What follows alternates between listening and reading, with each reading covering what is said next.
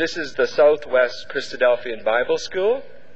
Today is the 14th day of July, 1999. It is Class 3. Our speaker is Brother Bob Lloyd. His subject is Marriage Guidance from the Word of God. And today's title is Children are the Heritage of the Lord. Brother Bob. Thank you, Brother Lou. Good morning, my beloved brothers and sisters.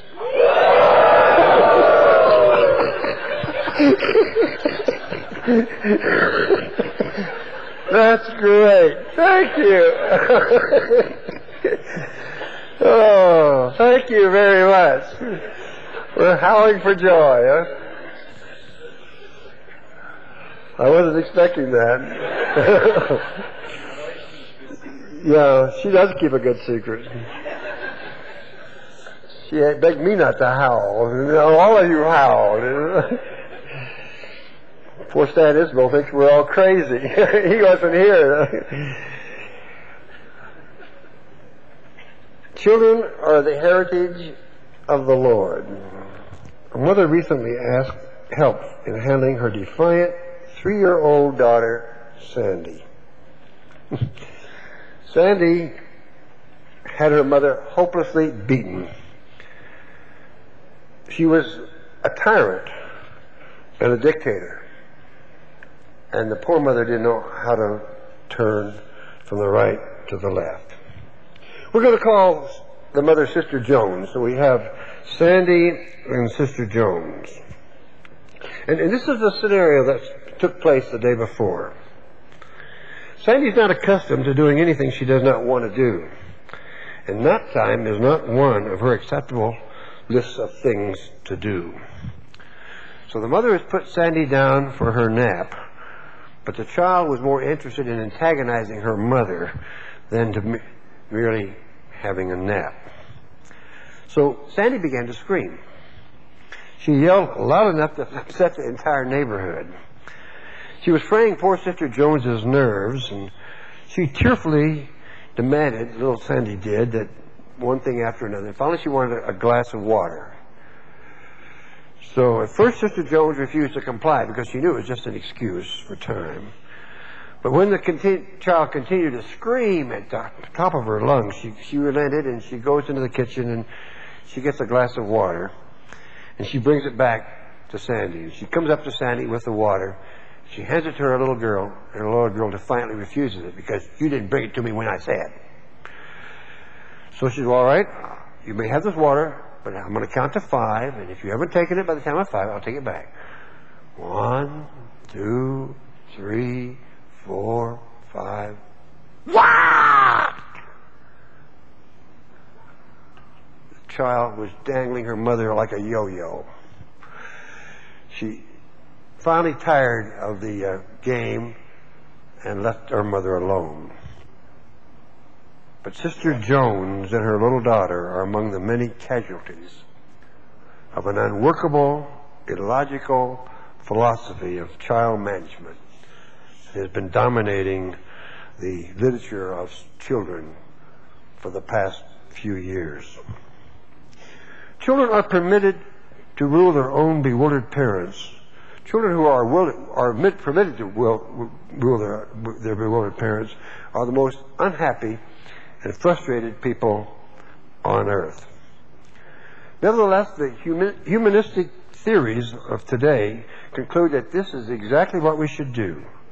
There's a movement called the Children's Rights Movement, CRM, and their objectives are outlined in a Child's Bill of Rights.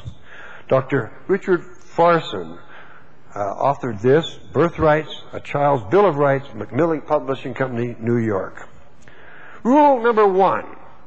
Children should have the right to make all their own decisions.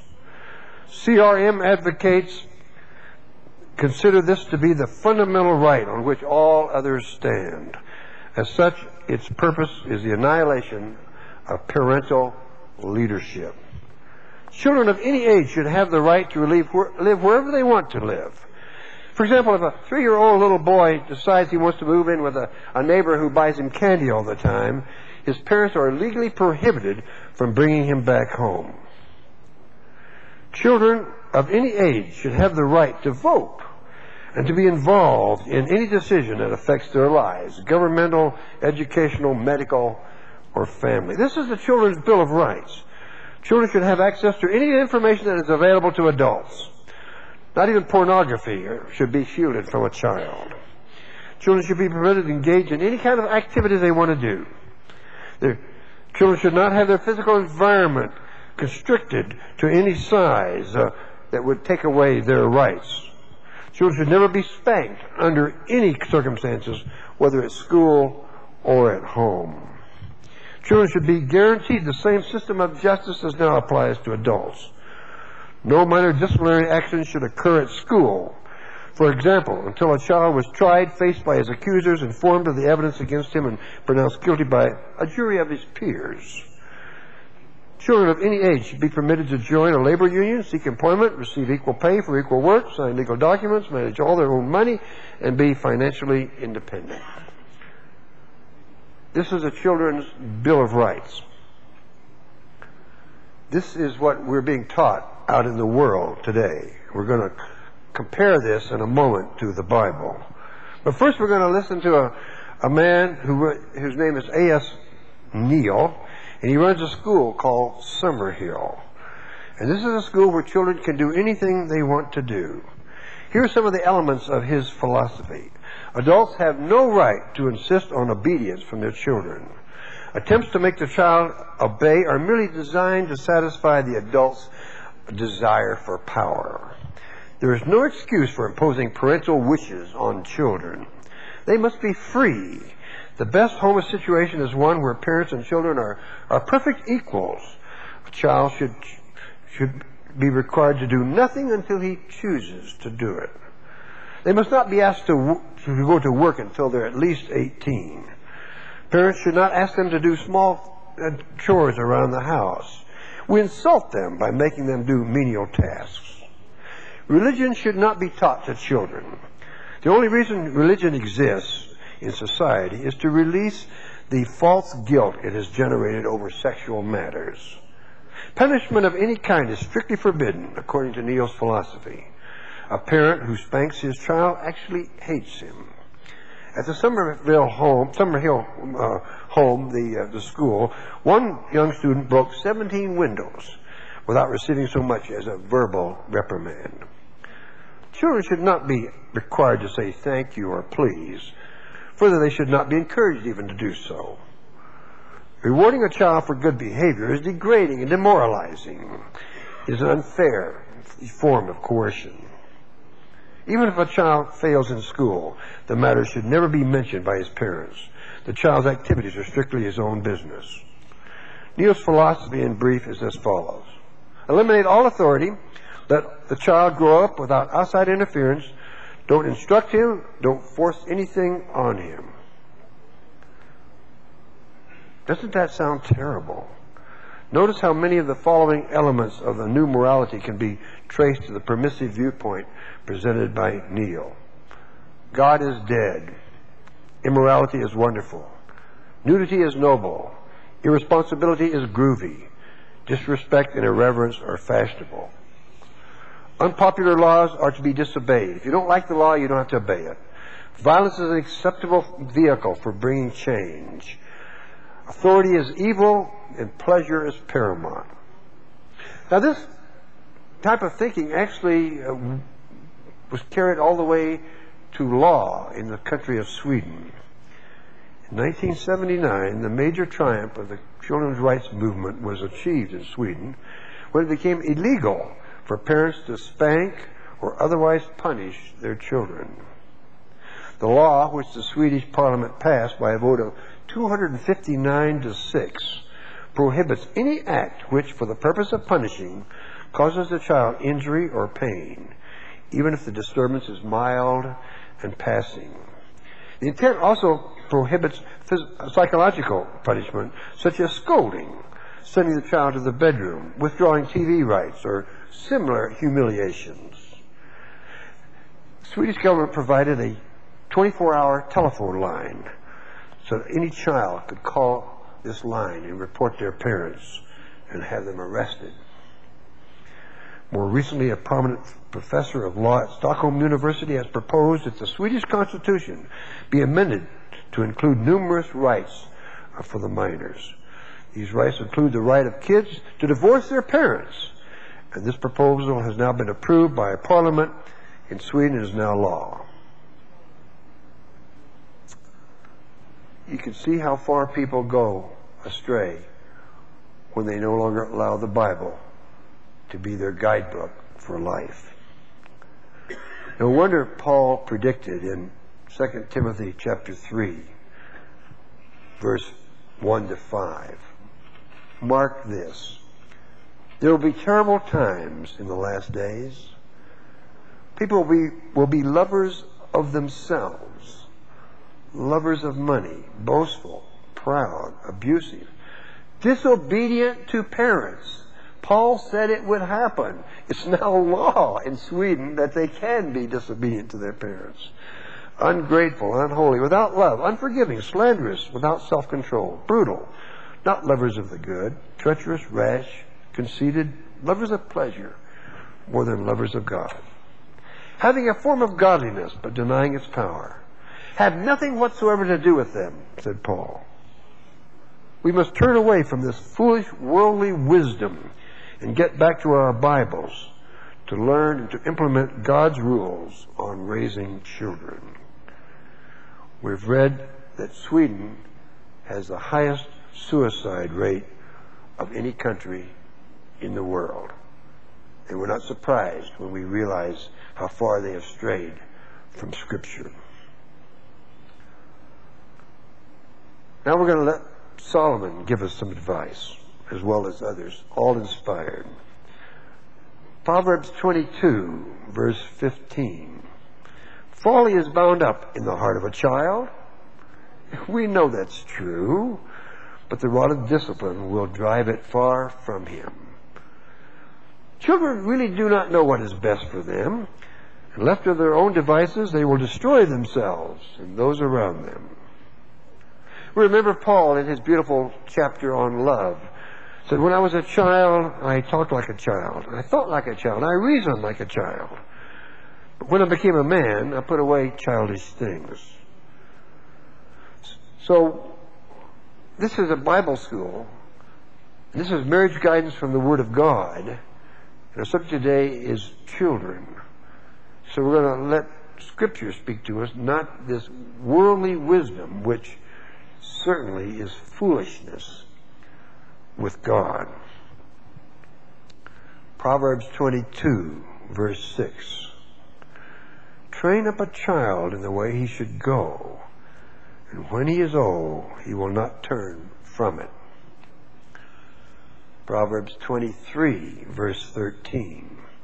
Do not withhold discipline from a child. If you punish him with the rod, he will not die.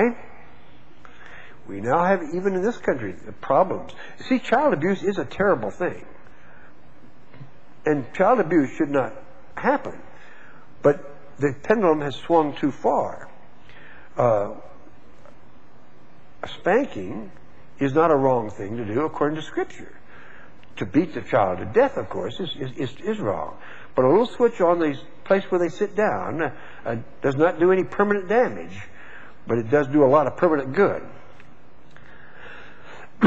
Proverbs 13, verse 24. He who spares the rod hates his son. And they're saying if you, if you punish your child, you hate him.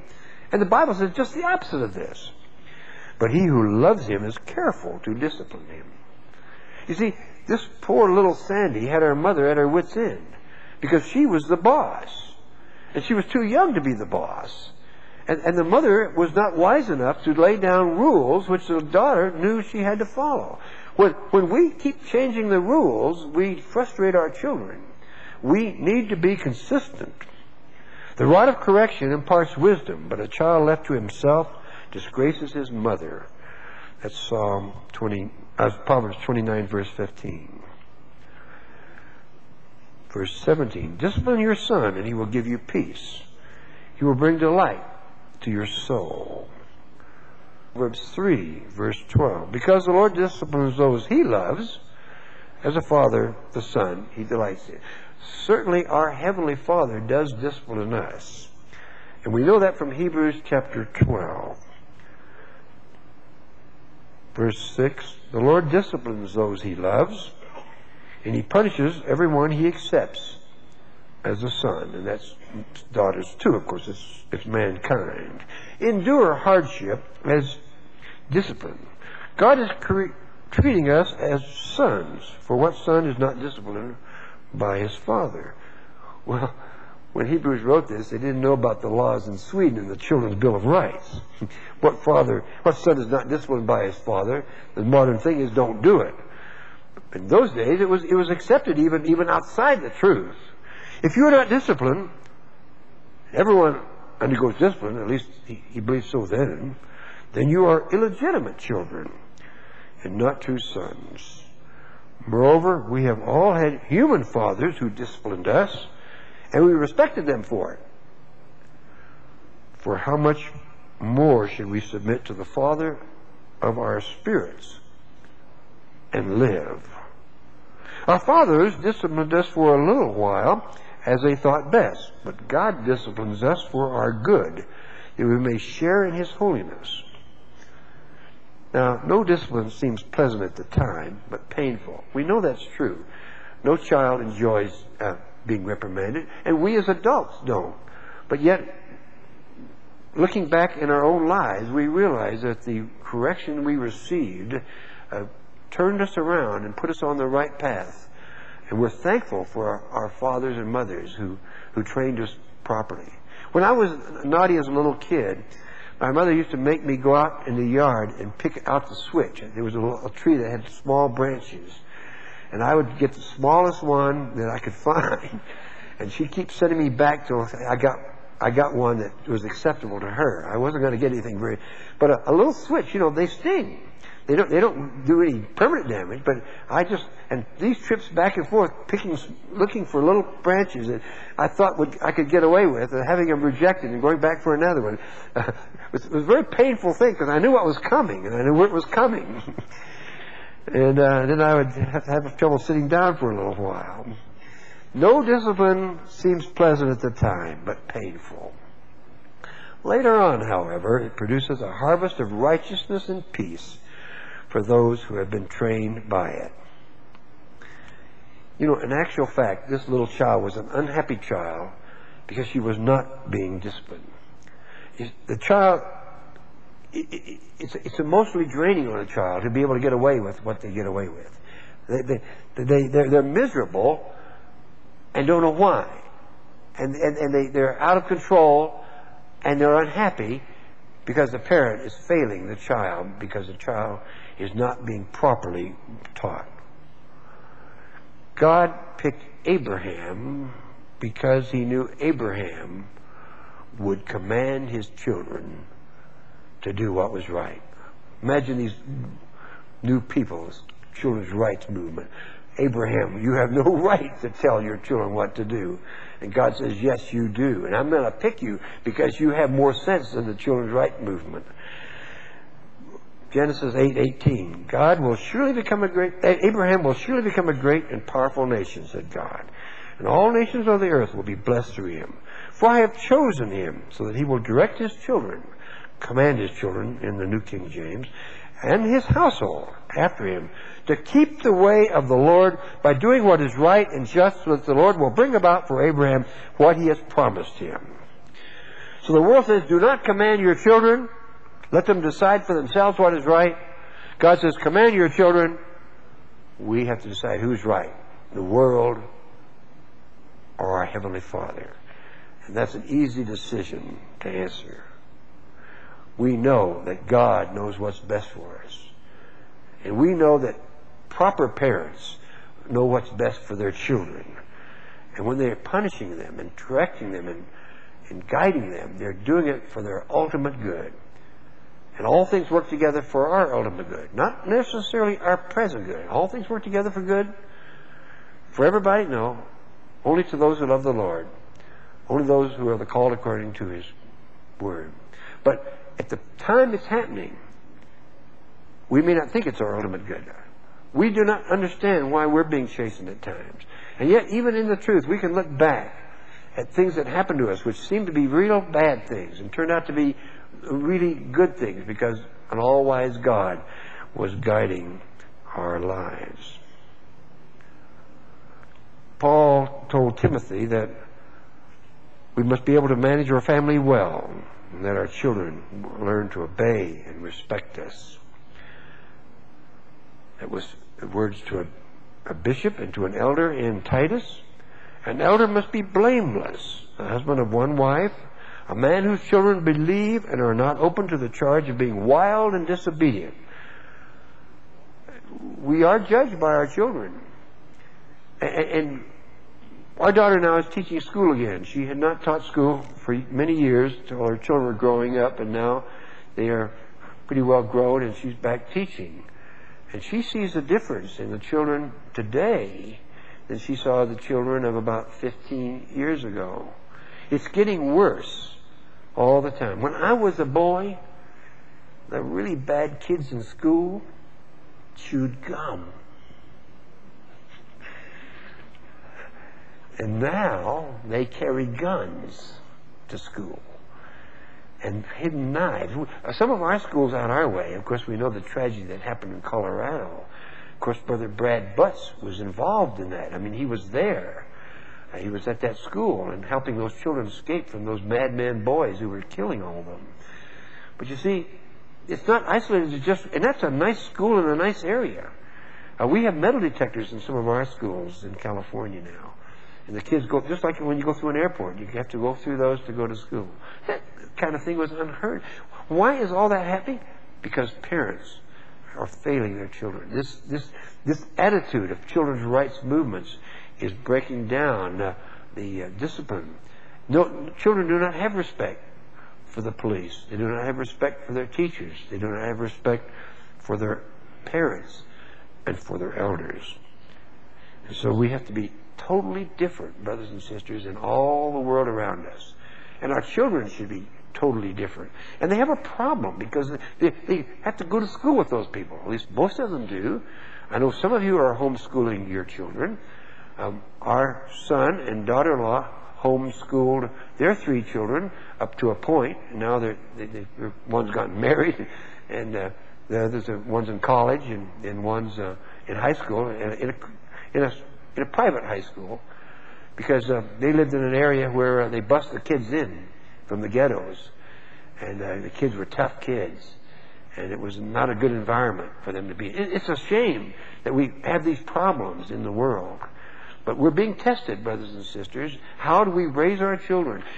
we, we, they have to realize how the exceeding sinfulness of sin. If they're around all these things all the time, they may not realize how bad it is we took, we have a wonderful group of young people here.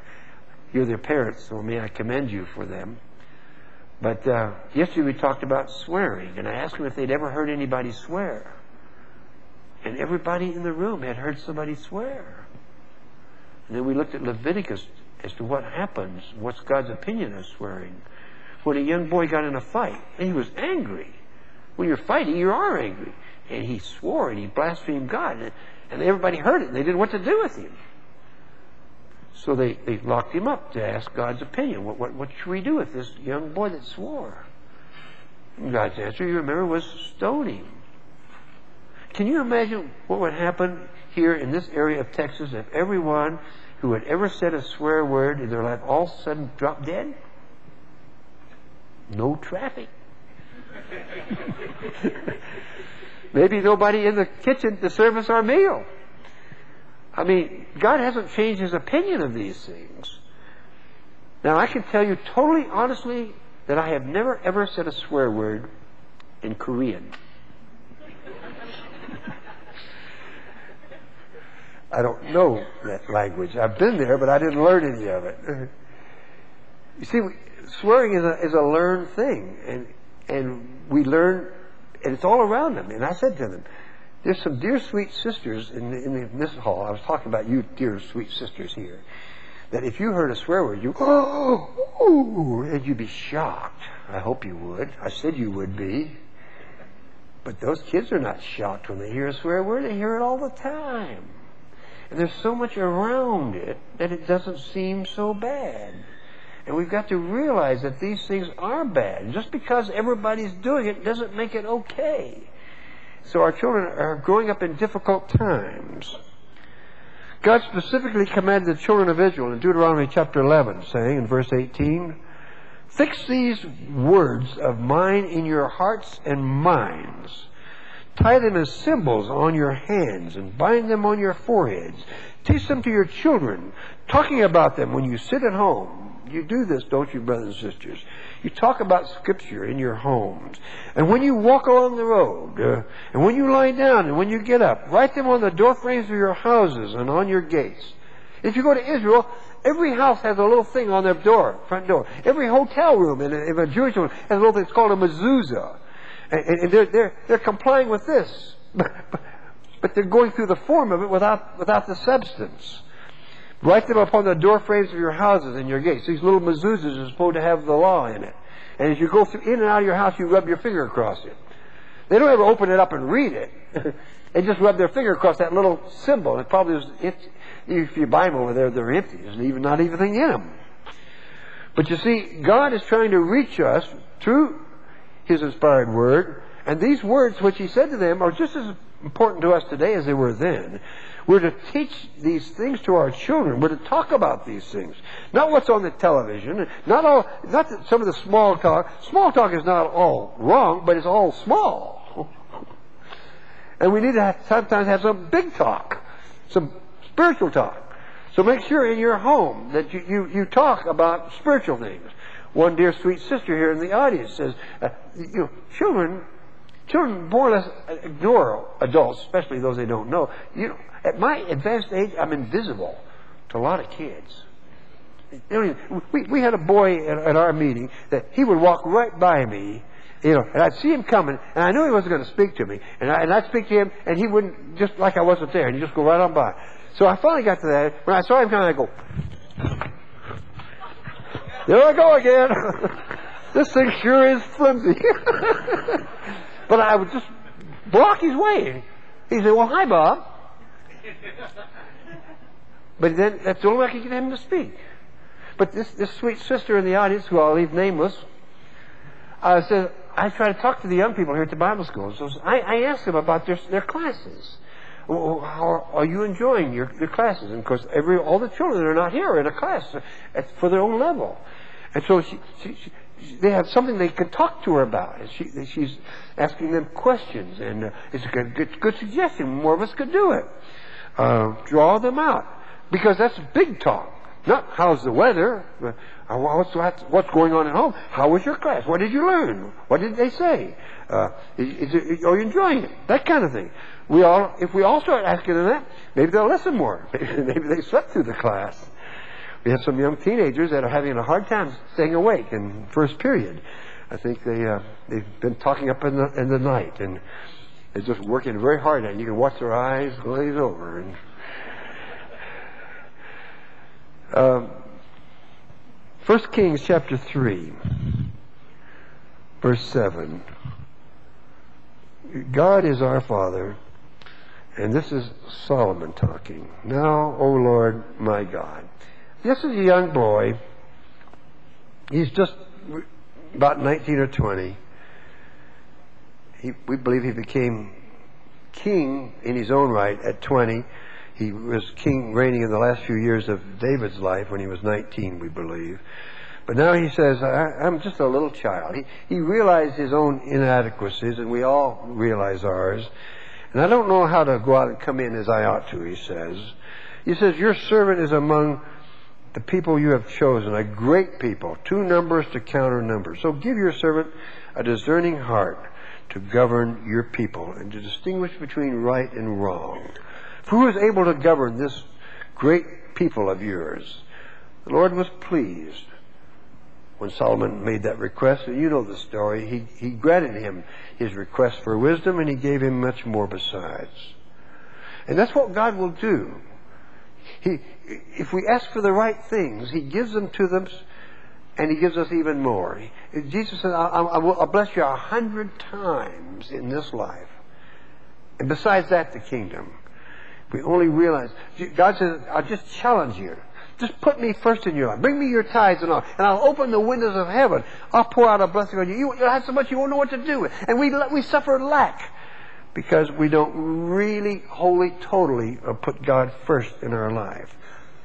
So children are great imitators. And so they're watching what we do.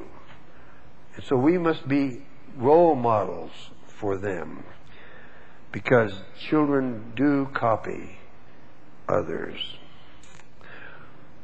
Tell you a little story about myself, which is not very complimentary.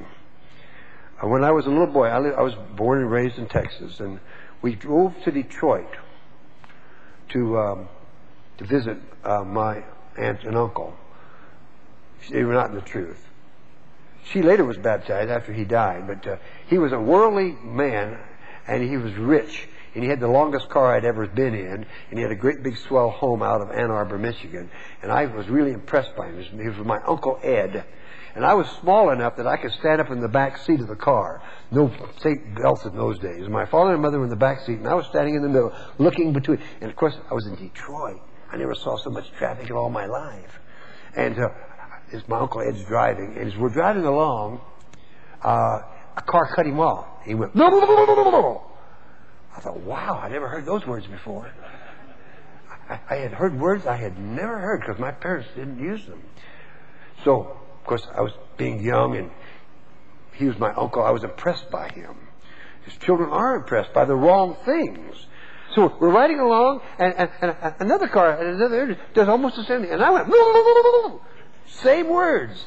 And all four of them turned on me. I said, well, Uncle Ed said it. But you see how quick I was to pick up on, on the wrong thing. Of course, his wife really bawled him out for, for corrupting my pure little mind, she said, you know. And my kids in the back, my parents in the back seat grabbed me and set me down. Don't you ever say that again, you know. I'm not sure what it was, but I'm sure they were not, they were not nice words. And I never, as far as I know, I don't, I don't remember them, so I hope I never said them again. But, uh, we, we have to be such a role model, uh, for each, our, our, for our children. Solomon gave such good advice in Proverbs 6 to his son. He calls him my son. In seven chapters, there are 14 appeals to my son. This wise man, the wisest man who had ever lived up to that time, my son, keep your father's commands and do not forsake your mother's teaching. So this is a father and mother talking to their boy. I guess this was Rehoboam. Bind them upon your heart forever. Fasten them around your neck. In other words, what we're saying to you, keep it on you. Get it down inside you. Have it with you at all times. When you walk, they will guide you. When you sleep, they will watch over you. When you awake, they will speak to you. For these commands are a lamp. This teaching is a light and corrections of discipline are the way of life. Father mother team working together on their young son, teaching him what is right. Teachings of the Bible will do this for us. So the Bible has to be an open book in our homes, brothers and sisters. And you, make, you must be sure that you do do your Bible readings with your children. They, they won't want to do them unless you encourage them to. And even when you encourage them to, they won't want to. They have to acquire a taste for these things. And uh, it, oh, it's only through much, much repetition does a child acquire a taste uh, for the things of the truth. My brother Tech is from England, and over there they eat marmite. Brother Stephen is from Australia, and over there they eat Vegemite. And Vegemite and Marmite look like brown shoe polish and sort of taste like it. But I'm bringing this up for a reason. You, tell, you get a little child in England or Australia when they're first born and they don't know any better, and you give them a little piece of toast with some Marmite or Vegemite on it, and they acquire a taste for it. And eventually they like that stuff. Now, I've said to the young people in both those countries, if I had to learn to eat Marmite or Vegemite to get in the kingdom, I'd start working on it. But unfortunately, you don't have to. But the reason for that is, is they, you're bringing up a child on Marmite or Vegemite, and they pretty they like it. In fact, we've had people come to our home from these countries, and because they knew we wouldn't have any, they brought their own with them. And some of them have even given us, as, as, a, as a host gift, a little jar of it. A, a jar about this size is a 50 year supply in our house.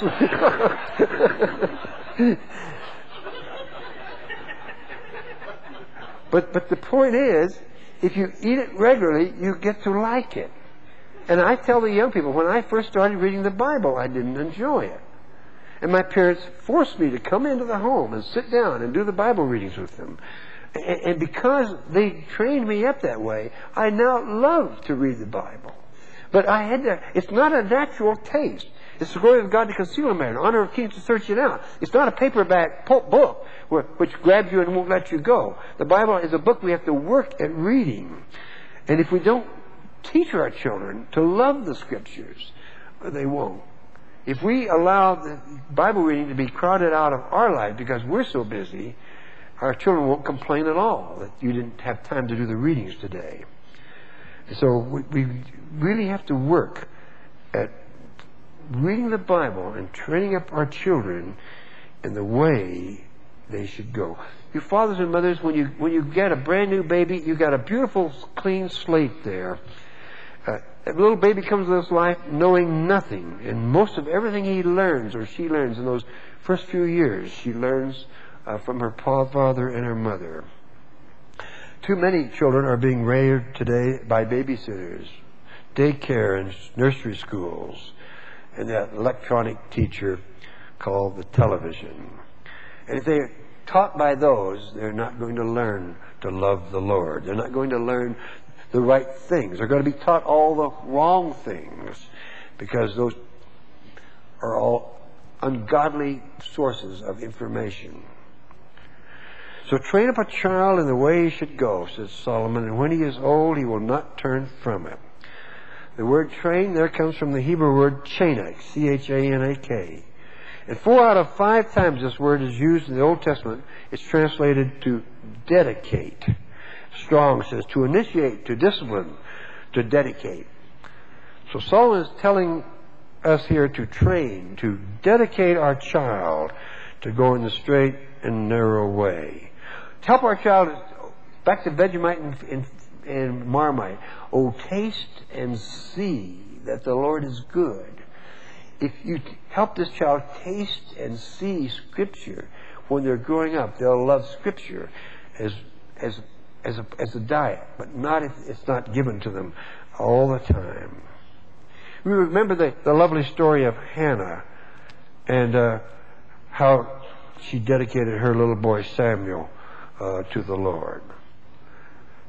Strange thing about Samuel and Eli. Eli, of course, you know, was very old and he heard that his sons were not doing what they should have done. And he said to them, Why do you do such things? I hear of your evil dealings from all the people. No, my sons, it's not a good report that I hear of, of the people about you. See, he probably waited too late. The time to train up Eli's boys were when they were little. He's let them grow up on their own because Eli was busy. He, he, he was uh, very involved in the Lord's work. That's to his credit. But to his discredit, he evidently didn't train his children properly. You see, we're involved in the ecclesial work, but your number one priority in your life if you're a husband, is to help your wife to get into the kingdom and to help your children get into the kingdom. And if you're a wife, to help your husband and get your children to get into the kingdom. And, and that's the first priority. That comes ahead of even the ecclesia. So if we're so busy, even in the Lord's work, that we're neglecting our children, we're too busy. And Eli must have made that mistake. And as you know, God was displeased with him and told Samuel how displeased he was with Eli for not having raised his children properly. And so Samuel had a had a very early on in his life saw what not to do. And then what happens? Samuel becomes judge. And when Samuel was old, he made his sons judges over Israel. Yet his sons did not walk in his ways, but turned aside after gain. They took bribes and perverted judge, justice. So here we have we have two stalwarts in the truth neglecting their children. And so, brothers and sisters, uh, the lesson we learn is that we don't want to make that mistake with our children. Uh, give them the time they need to train them up in the way of the Lord. We need balance in life. Uh, we can be too extreme either way, but if you have to make a mistake, better to make a, a, a little mistake than a big mistake. A little mistake might be you rein in your child a little more than you needed to. And a big mistake may, may mean that you let them go too far and they perish. Uh, Brother Alan Hayward has a nice little story that he explains to young people of why he has to keep his dog on a leash. And this is what he says. He says, uh, young people come to him and, you know, they, children don't want to be on a leash. They don't want to be, be held back. And he, so this is Brother Alan Hayward's explanation. Some people can so train a dog that can walk down a crowded street at the heels of its master without wavering, regardless of the distractions around it, such as another dog, even a female dog, or food, or anything else that would attract the dog. Alan said, I do not have the ability to train my dog this well. So my only alternative is to keep my dog safe by using a leash and being able to pull it up tight when the dog wants to stray. I'm literally saving my dog's life with the leash because without it, he would bolt across the street to see another dog and be killed. So my jerking on his leash is really an act of kindness to the dog, if only the dog had sense enough to understand it. The dog really should be saying, Thank you for holding me on a short leash. But we know that dogs don't have that much. And children, too, at the young age, they don't say thank you for, for leashing me in and keeping me from doing the things I shouldn't do. Um, sometimes, as parents, we, we really make our children angry with us. We went to a picnic once in Pomona years ago, and my daughter was just a young teenager, and she was invited over to Brother Dick Stone's home and her daughter was the same age. And it was a it was a corncob uh, picnic with, and Brother Harry had been one of the teachers, and we had all the Christians in Southern California come there. And so I thought Brother Dick, Brother Dick Stone was going to the picnic, and so I took my daughter's little suitcase with her. And at the picnic, she was going to go home with with their daughter. Well, it turned out Brother Dick and his wife weren't able to come to the picnic, but his older son, who uh, was not baptized at then, that time, although later he was. But he came with two friends from school, and these two boys had a hot rod with those great big wheels in the back and little wheels in the front. It looked like it was always running downhill, but it was he wasn't. But uh, and so the, the plan was that they were going to take my daughter and this big brother's little sister uh, home in this car with them. And I looked at those kids, and they weren't Christian Christadelphian children, and I looked at them, and I looked at that car, and I said, My daughter can't ride with you. Oh, she was mad, angry with me. I'd embarrassed her in front of all these teenagers. It was going to be a great fun, you know. She she wasn't their date or anything. They were just taking her back home with, with, with young Margie. And I said, No, I'll find someone else to drive you home. And I went to another couple in, at the picnic that lived nearby and said, Would you be willing to take my daughter and Margie Stone back to Dick Stone's house? And they said, Oh, sure. Well, the, the fellow who was driving the car, the time came time for them to go. He swung his up. He said, "Well, old man, we'll take your daughter now. We're ready to go." I said, "Thank you, but she's not going with you." What's the matter with you? Um, he was really rude. I mean, he, I don't know what his, you know. I said, i "Thank you for offering to take her, but I, have made other arrangements." Well, okay for you, old man. I know why he kept calling me old man. I wasn't even old then. but they took off. Everybody heard it because we heard the, the, the wheels feeling, you know, the, and they laid rubber for I don't know how long. And pretty soon we got word that there'd been a terrible accident, two stop signs down. And we all jumped in our cars and went down there. And they had run a stop sign and hit another car.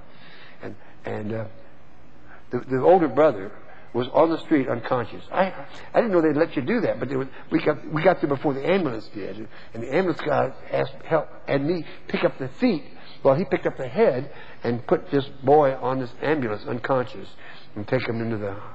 Now the the back seat of this car was it, it was a they were the boys were all riding in the front seat. It was a bench seat. Was where the little girls would be. And I looked at this car and it was all crumpled there. I think they would not have survived. And so now, now they might have gotten home okay. But, but I was a real ogre for a while with my daughter until after the accident, and now then she thanked me, you see. The, the, the turn of events happened kind of quickly that time. Many times it takes years before your, your children will ever.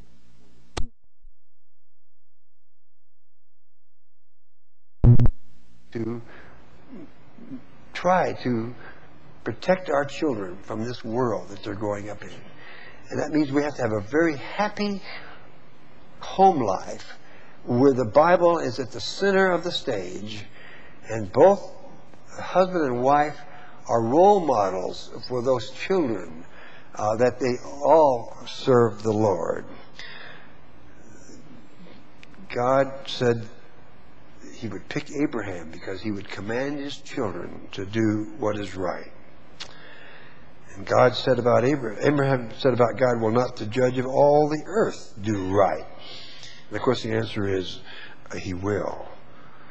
The Lord, the Lord, the compassionate and gracious God, this is Moses talking about God to God, slow to anger and abounding in love and faithfulness, maintaining love to thousands. This is God describing himself, excuse me, to Moses when he was hidden in the cleft of the rock. God, this is God's, this is God's character. Compassionate and gracious. Slow to anger. Abounding in love and faithfulness. Maintaining love to thousands. Forgiving wickedness, rebellion, and sin. Yet he will not leave the guilty unpunished. We have a great responsibility, brothers and sisters, to our young people. They are a blessing but God has entrusted them into our hands. And we have to do what's right by them. Because it isn't natural to love the Lord with all your heart, soul, strength, and mind. We've never seen God. And, and the unseen is sometimes out of mind, out of sight, out of mind. And so we have to keep God's presence in our home. Jesus says that if you, you know, I'll come and live with you and bring my Father with me. We'll make our abode with you, John 14. But but he, they won't come if you don't want them. So we, we should have our Heavenly Father and His Son as house guests in our home at all times. When you have house guests in your home, it changes things, doesn't it? You, you do things a little bit differently when you have house guests. Just, just, just pretend all the time that you have two house guests at every meal, at every conversation, wherever you, whatever you're doing. That's our Heavenly Father and His Son. And your children will know if you have them in your home, and it will be reflected in your actions and your words, and they will begin to emulate you because children do copy their parents. So make yourself the right type of a role model for your children. You're the first Bible they have ever read. We're all uh, we're epistles known and read of all men, said Paul. What is the gospel according to you, uh, to your own children? Uh, do they do, do, they see Christ in you, brethren?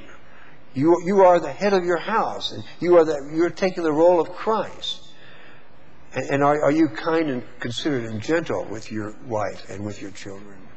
Uh, our home is a is a is a great haven of rest, or it should be. And if it isn't, uh, let's decide to make it that by changing and being more Christ like. We'll just close with some verses from the Psalms. Behold, children are a heritage from the Lord. The fruit of the womb is a reward. Like arrows in the hand of a warrior, so are the children of one's youth. Happy is the man who has his quiver full of them. Your wife shall be like a fruitful vine in the very heart of your house. Your children like olive plants all around your table.